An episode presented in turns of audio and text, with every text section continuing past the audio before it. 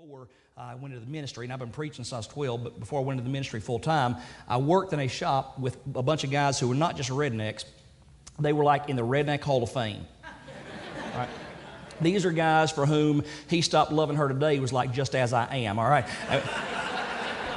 I'm telling it, it came on, it was like an invitation. Tears started flowing, they're hugging each other, and I mean, looked just like a church invitation, man. And, uh, and every one of them, I was the only one there that didn't chew tobacco. And every one of them there have tobacco. And, and they, they did things like start wrestling matches at odd times for no known reason. I've yet to figure out why, why people do that. But this big old guy with a big old wad of tobacco in his mouth jumped me in the shop one day. Well, I've, I've, got a little bit of training here and there, so I just poked him in his, little, in his beer belly real quick, and he doubled over, and I, and I grabbed him around behind the neck and then just went to the ground with him and squeezed. And when I did, this big old fella, I felt him, I felt him gulp, and then he went limp. I didn't realize what was happening, and then I heard him start going, hmm, and I realized I need to let go of him in a hurry. He had swallowed his mouthful of tobacco.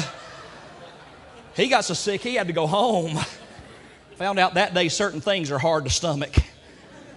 But you know something I've never found hard to stomach is, is glorifying the Lord Jesus Christ. Man, this kind of singing, this kind of preaching, this kind of praising, that, that never gets old to me. It's never hard to stomach. I just love it, and it is, it's, it's worth your time to glorify the Lord Jesus Christ. Now begin to turn to John chapter 18. While you're turning, before I have you stand, if you would, please pray for me. And I'll tell you why. As I said, I've been preaching since I was 12 years old. That's 35 years now. So the, the thought of preaching itself does not scare me. I don't mind preaching against sin. I do it all the time. Don't mind preaching through doctrinal series. Do it all the time. But, but there's a couple of things about preaching that scare me. And one of those things is this Anytime I'm preaching specifically about Jesus with the attempt to glorify Him, it scares me because I'm afraid I may just not do Him justice. And I really want to do Him justice.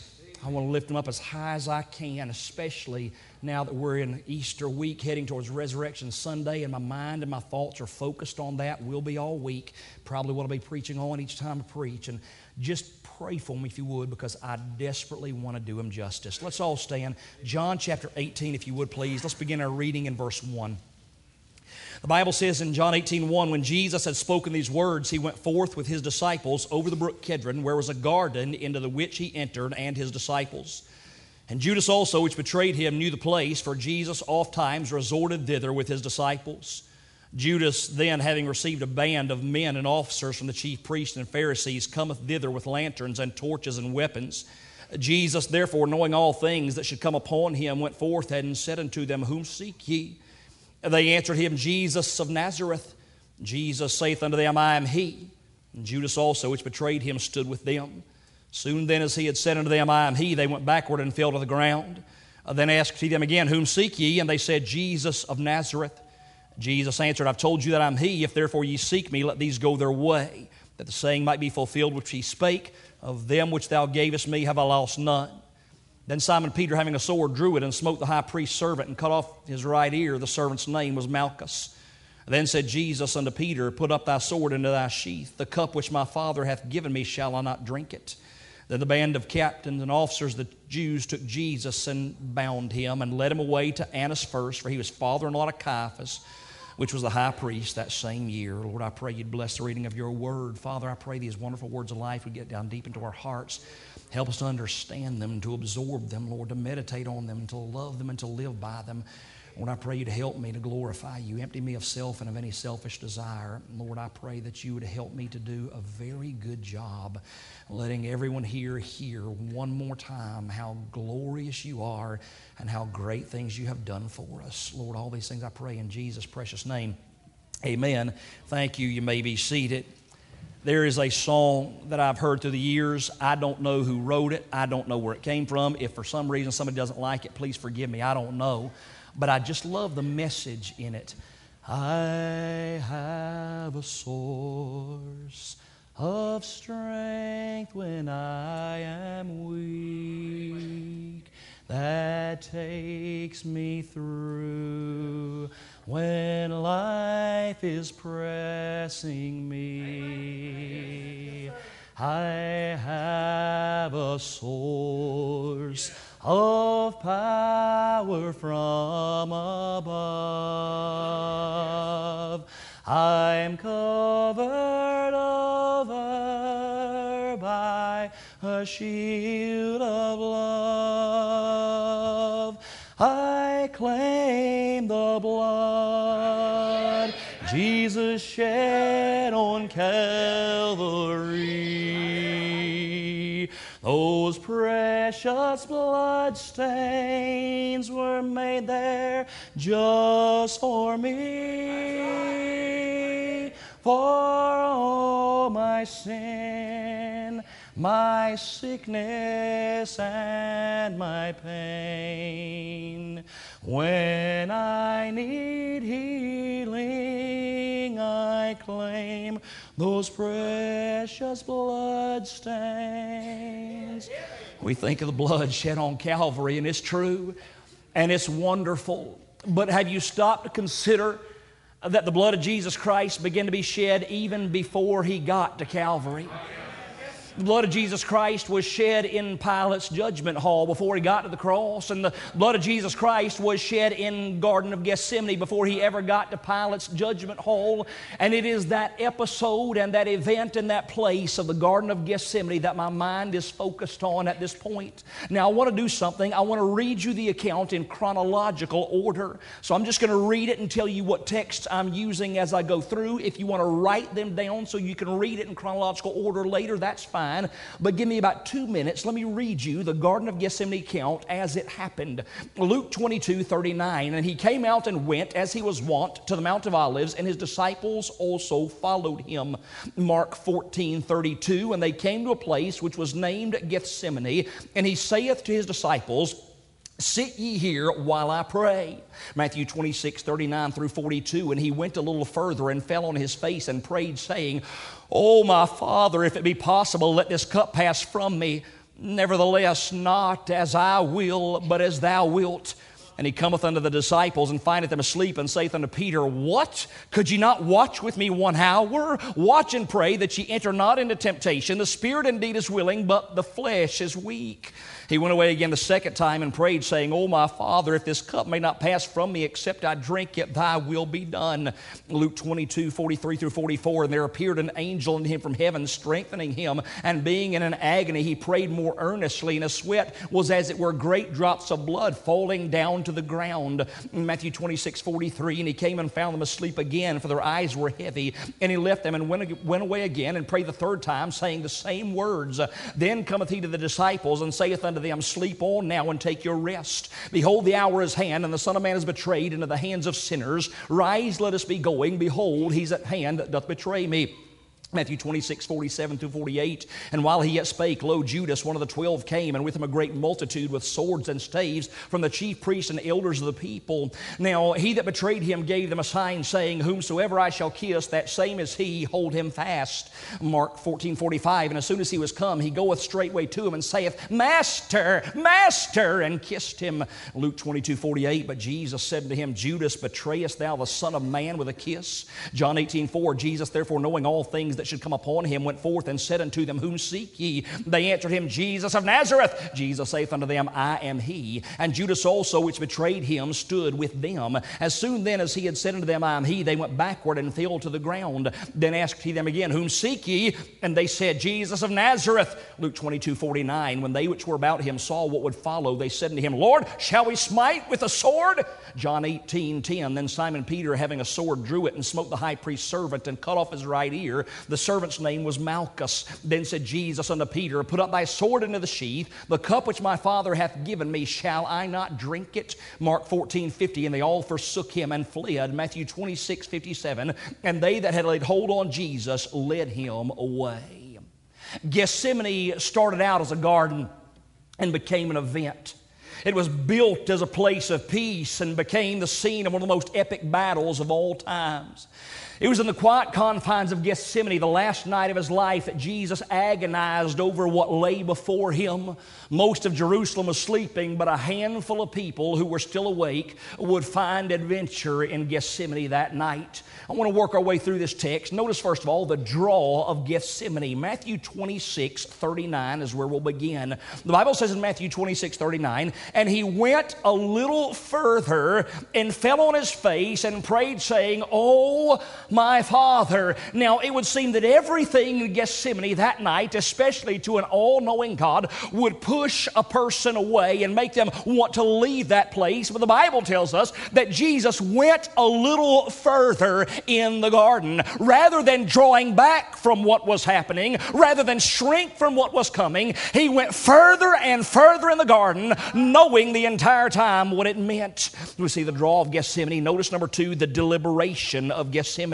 Matthew 26 39 again says, He went a little further and fell on his face and prayed, saying, Oh, my Father, if it be possible, let this cup pass from me. Nevertheless, not as I will, but as thou wilt. Verse 42 says, He went away again the second time and prayed, saying, Oh, my Father, if this cup may not pass from me, except I drink it, thy will be done. We read in Matthew 26, 44 that he went and spoke the same words again. Now, listen to me carefully. Going to Calvary was not an easy thing. Even getting close to it was agonizing. When Jesus went to pray about it, the Bible says he fell on his face. Does not say he carefully knelt down on his face, says he fell on his face. He was in such anguish of spirit that the God who stepped out and made the ground that he was walking on fell on the very ground that he had made. The God who had spoken the stars into existence and flung them on the black velvet of night knelt down on the dirt of this little ball in this little solar system and said, Father, I need your attention. He is broken and in agony there as he deliberates in Gethsemane. Now, the deliberation was centered around a cup. In verse 39, he mentions it, Oh, my Father, he says, If it be possible, let this cup pass from me. Nevertheless, not as I will, but as thou wilt. He speaks the same words in verse 42. He speaks the same words in verse 44. Now, please pay attention to what is happening. We need to know about this cup. This is what everything in Gethsemane centers around that night. The cup that Jesus is speaking of, the Bible tells us in Hebrews 2 9 that he was going to taste death for every man. The Bible lets us know that he became sin for every man. 2 Corinthians 5.21. What he is talking about when he speaks to the Father of the cup is all of the holiness and wrath and judgment of God that is about to fall on somebody or someone for all of the sins, everything that every man, every woman, every boy, every girl of all time, past, present, and future has ever committed. God will not leave one sin undealt with. In His holiness, He will not let anything slide. In His righteousness, He will not bypass anything. In His judgment, He will not sweep anything under the rug. He has kept a careful account of every sin, and God the Father has His wrath and His holiness and judgment stored up. Somebody has got to be punished for all that is done.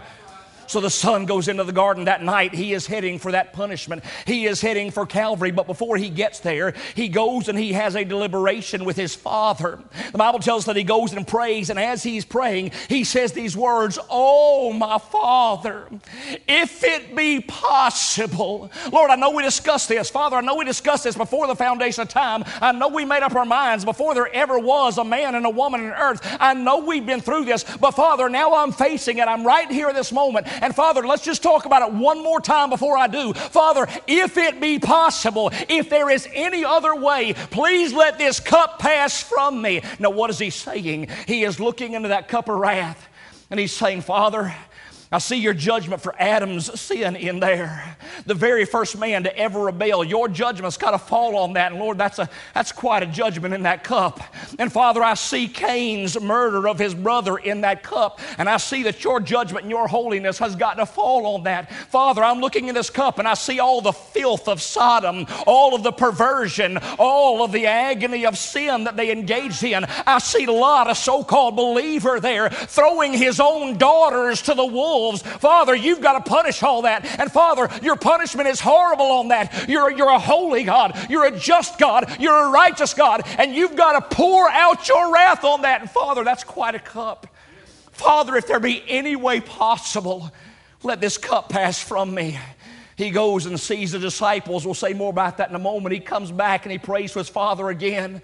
He says the same words Father, if it be possible, if there is any way, please let this cup pass from me.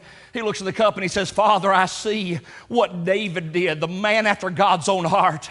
And you've got to pour out your justice and your wrath because he committed adultery with Bathsheba. And you've got to pour out your judgment and your wrath because he murdered his best friend to try to cover it up. And Father, I see what Ahab and Jezebel did and how they stirred up Israel to wickedness, to idolatry, how they brought in Baal worship and Moloch worship and destroyed children in the fire in the valley of Hinnom. And Father, I know your judgment's got to pour out on that. I know you've got to pour your wrath on that. And Father, that's quite a cup. Father, I see Solomon and all of his idolatry brought on by strange and outlandish women. And Father, you blessed him more than anybody else had ever been blessed with wealth and wisdom. And he bears so much responsibility. And you've got to punish what he did. And Father, I'm looking at that cup, and the punishment is horrible for what he's done. Father, if there be any way, please let this cup pass from me. He goes and speaks to his disciples again, comes back one more time and says, Father, Father, if it be possible, let this cup pass from me.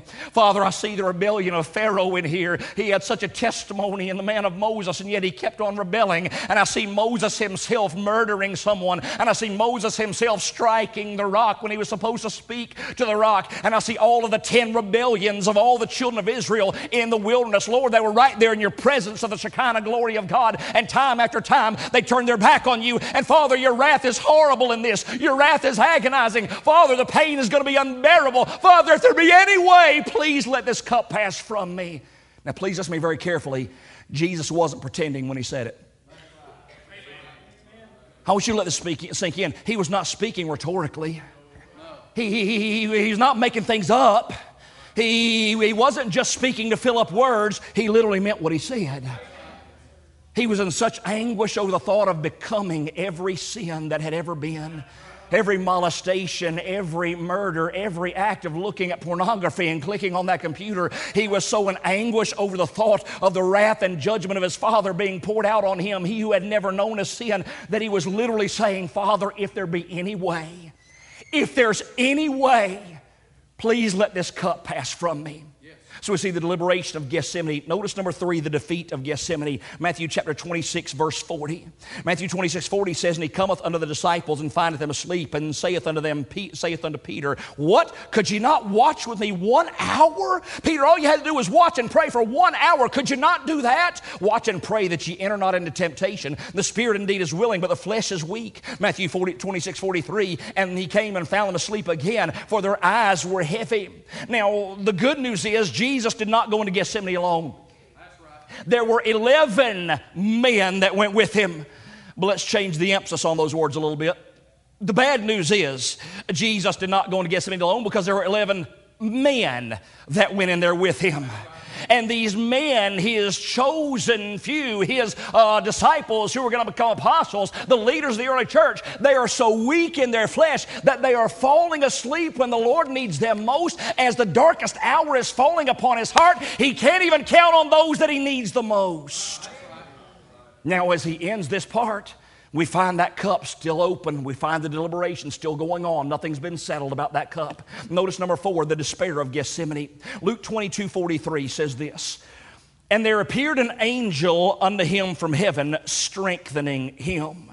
Now, let's stop there for a moment before we go to verse 44. Jesus is in his most anguished time. His heart is breaking in two. His men cannot be counted on. They keep falling asleep, but there is help on the way from heaven. God sends an angel to strengthen him. How strong is an angel? How much strength could he give? Well, in 2 Kings 1935, one angel destroyed 185 Syrian soldiers. This is some powerful strength we're talking about. You couldn't get any better source of strengthening. But look at the next verse, verse 44. And being in an agony, he prayed more earnestly. And his sweat was as it were great drops of blood falling to the ground. Now put those together and see what you find. In verse 43, he is in anguish. An angel shows up to strengthen him. An angel from heaven comes to undergird him and to help him. And a moment later, it's as if he's saying, Listen, I appreciate it. Thank you for trying. I appreciate you bringing your strength to bear, but your strength is not going to help me now. There's no comfort for me now. That's not going to do anything for me now. And he falls on his face again and is more earnestly praying the despair of Gethsemane. The Bible says in verse 44, being in agony, he prayed more earnestly, and his sweat was as it were great drops of blood falling to the ground. Now, do you not know that Jesus had the most spectacular prayer life of all time? And yet, here is Jesus, the Bible says, praying more earnestly. He's been praying, and now he knows even he has to take it to a whole different level with what he's facing. And the Bible tells us that during this time, he sweats as it were great drops of blood falling to the ground. There's a medical condition called hematidrosis, and when a person gets under such extreme pressure and stress that it's like their heart's breaking, literally vessels and capillaries inside the body will burst, and blood will begin to mix with your sweat. And as you sweat, blood will be coming out in your sweat. And Jesus is in such agony and under such pressure that vessels and capillaries inside his body are bursting, and he is dropping blood there on the ground in Gethsemane. He is in an anguish, he's in a state of despair. As we come to the end of the state of despair, this issue of the cup still not settled.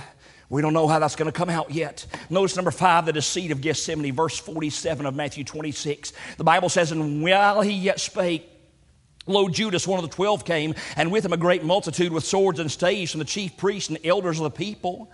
Now he that betrayed him gave them a sign, saying, uh, Whomsoever I shall kiss, uh, the same as he, hold him fast. Mark 14 45. And as soon as he was come, he goeth straightway to him and saith, Master, Master, and kissed him. I know, I know that Solomon was, was a king in the Old Testament, but I often wonder if he was a bit of a prophet too. Listen to what he wrote thousands of years before this. He said in Proverbs 27 6, Faithful are the wounds of a friend, but the kisses of an enemy are deceitful.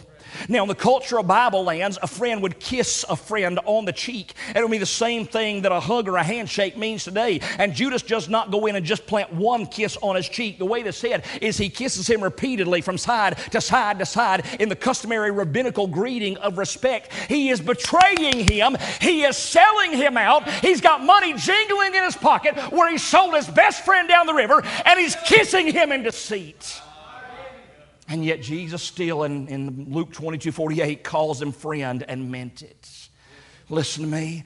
Jesus loved Judas, and Judas is now betraying him. He is deceitfully selling him down the wall, down the river. And as this comes to an end, we still don't know what the fate of the cup is going to be.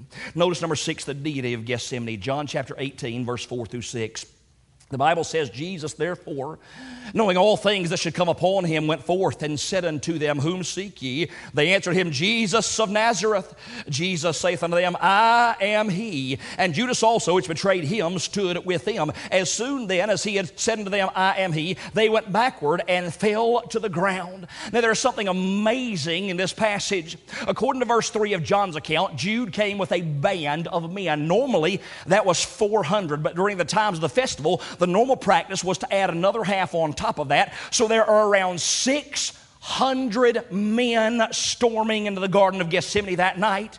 And these men are armed to the teeth, Brother Hewitt. I mean, they have got all the good equipment. They are coming with the finest weaponry of the day to apprehend this criminal, Jesus of Nazareth. 600 of them storming into the garden. The odds are 600 hundred to one. Now tell me something. Don't you feel a little bit sorry for those men?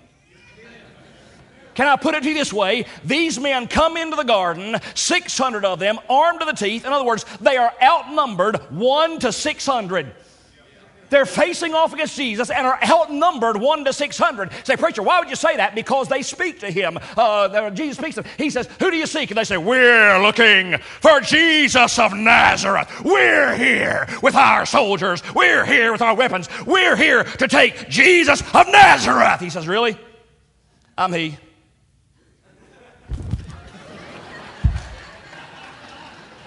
and there's 600 men laying on their backs going, that wasn't in the manual.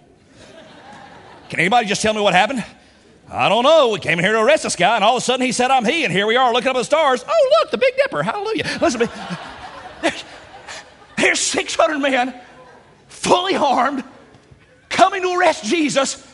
He says, I'm he, and 600 of them fall down flat. I feel sorry for those guys. They have no idea who they're dealing with. They think they're after a lawbreaker. Who they're really after is the lawmaker. He's the Son of God and God the Son. He is deity in the Garden of Gethsemane. Hey, sinner friend, I hope you know who you're dealing with. Hey, there's nobody like him. But, but, but as this part comes to an end, the fate of that cup is still unsettled. Notice number seven, the danger of Gethsemane. Luke 22 49. The Bible says, When they which were about him saw what would follow, they said to him, Lord, Shall we smite with a sword? John 18 10. Then Simon Peter, before anybody could answer, then Simon Peter, having a sword, drew it and smote the high priest's servant and cut off his right ear. The servant's name was Malchus. Look up here, I got a question. Whose idea was it to let Peter have the sword? really? Okay, you got, you got one weapon.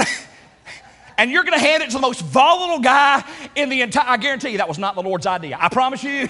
Listen, Somebody thought it was a great idea to let Peter have the sword. And while somebody is in the process of suggesting, Lord, should we smite with a sword? Peter's already drawing, man. That's all he needs to hear. They hold their swords cross body in those days. He reaches this way, grabs it, swings it across, and a guy named Malchus says, Oh, this is not good.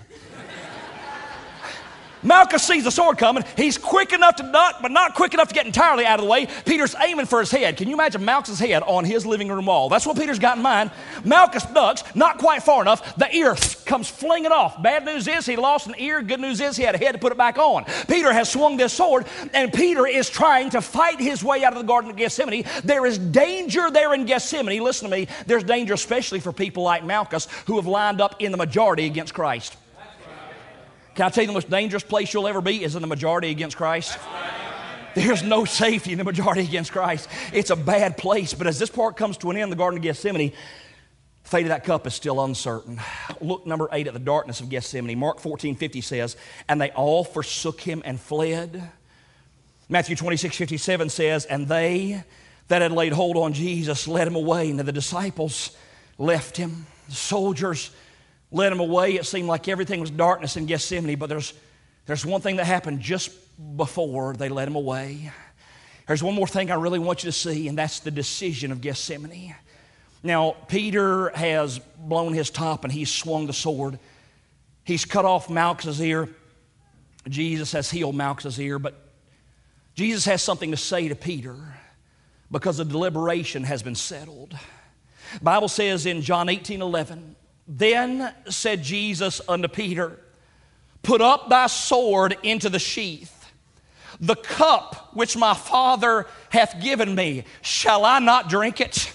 Now, a little bit earlier, he was going away to his father saying, Father, if it be possible, let this cup pass from me. I see the judgment on Adam's sin and on Cain's sin and on Sodom's sin and on Lot's sin. And Lord, if there's any way, please let this cup pass from me. He goes back a second time, says, Father, if it be possible, let this cup pass from me. I see your judgment on David's sin and I see your judgment on Solomon's sin. I see your judgment on Ahab and Jezebel's sin. Father, if it be possible, let this cup pass from me. He goes back the third time, says, Father, if it be possible, let this cup pass from me. I see your judgment on Judas' as sin, who is betraying me. I see your judgment on Saul of Tarsus' as sin, who is going to murder the churches down the line. I see your judgment on the sin of people in Rossville and in North Carolina and in Tennessee, all their drunkenness, all their wickedness. I see the judgment. Father, if it be possible, let this pass from me. But between that time and the time he gets back to his men in the garden, a deliberation has been settled, a decision has been made. He says, Peter, put up your sword into your sheath. Peter, that cup that the Father has given me,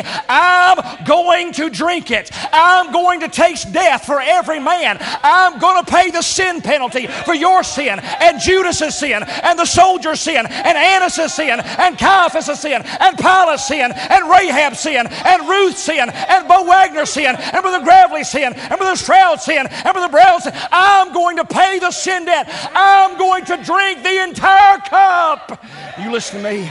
The disciples would have their own cup to drink. Jesus spoke of the fact they would drink of his cup, meaning physically suffer. But this cup that Jesus drank, there was nobody else could drink that cup. Peter couldn't taste death for you. James couldn't taste death for you. John couldn't taste death for you. Matthew couldn't taste death for you. Only Jesus, the spotless Lamb of God, could taste death for you. And when he went to Calvary, he didn't drink part of it. He drank the entire thing dry. There's nothing left. The cup is empty. The cup is empty. The cup is empty. Romans 8 1 says, There is now, therefore, no condemnation. You know why? Because the cup is empty.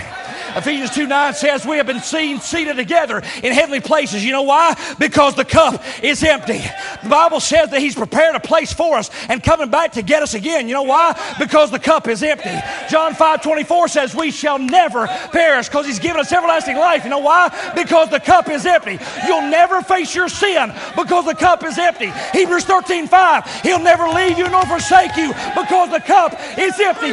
Philippians 4 19, He'll meet all your needs because because the cup is empty. You listen to me. The devil wants to tell you that you need to do something, surely, to add to what God has done. The cup's empty. The cup's empty. The cup's empty. There's nothing else. Listen to me. He died to pay for everything you've ever done, everything you ever will do. Rahab's in the hall of faith because the cup is empty. God doesn't remember our sin because the cup's empty. A kid that grew up as a bitter, fatherless kid is a preacher now because the cup is empty. He tasted death for every man, and he didn't leave a single drop in the cup. You know what you need? You need the one who took the cup and drank it dry for you. There's nothing left in the cup. Let's all stand, heads about eyes are closed. If you don't mind, preacher, is that okay with you? Heads bowed, eyes are closed. If I could have someone come to piano play, two things. Number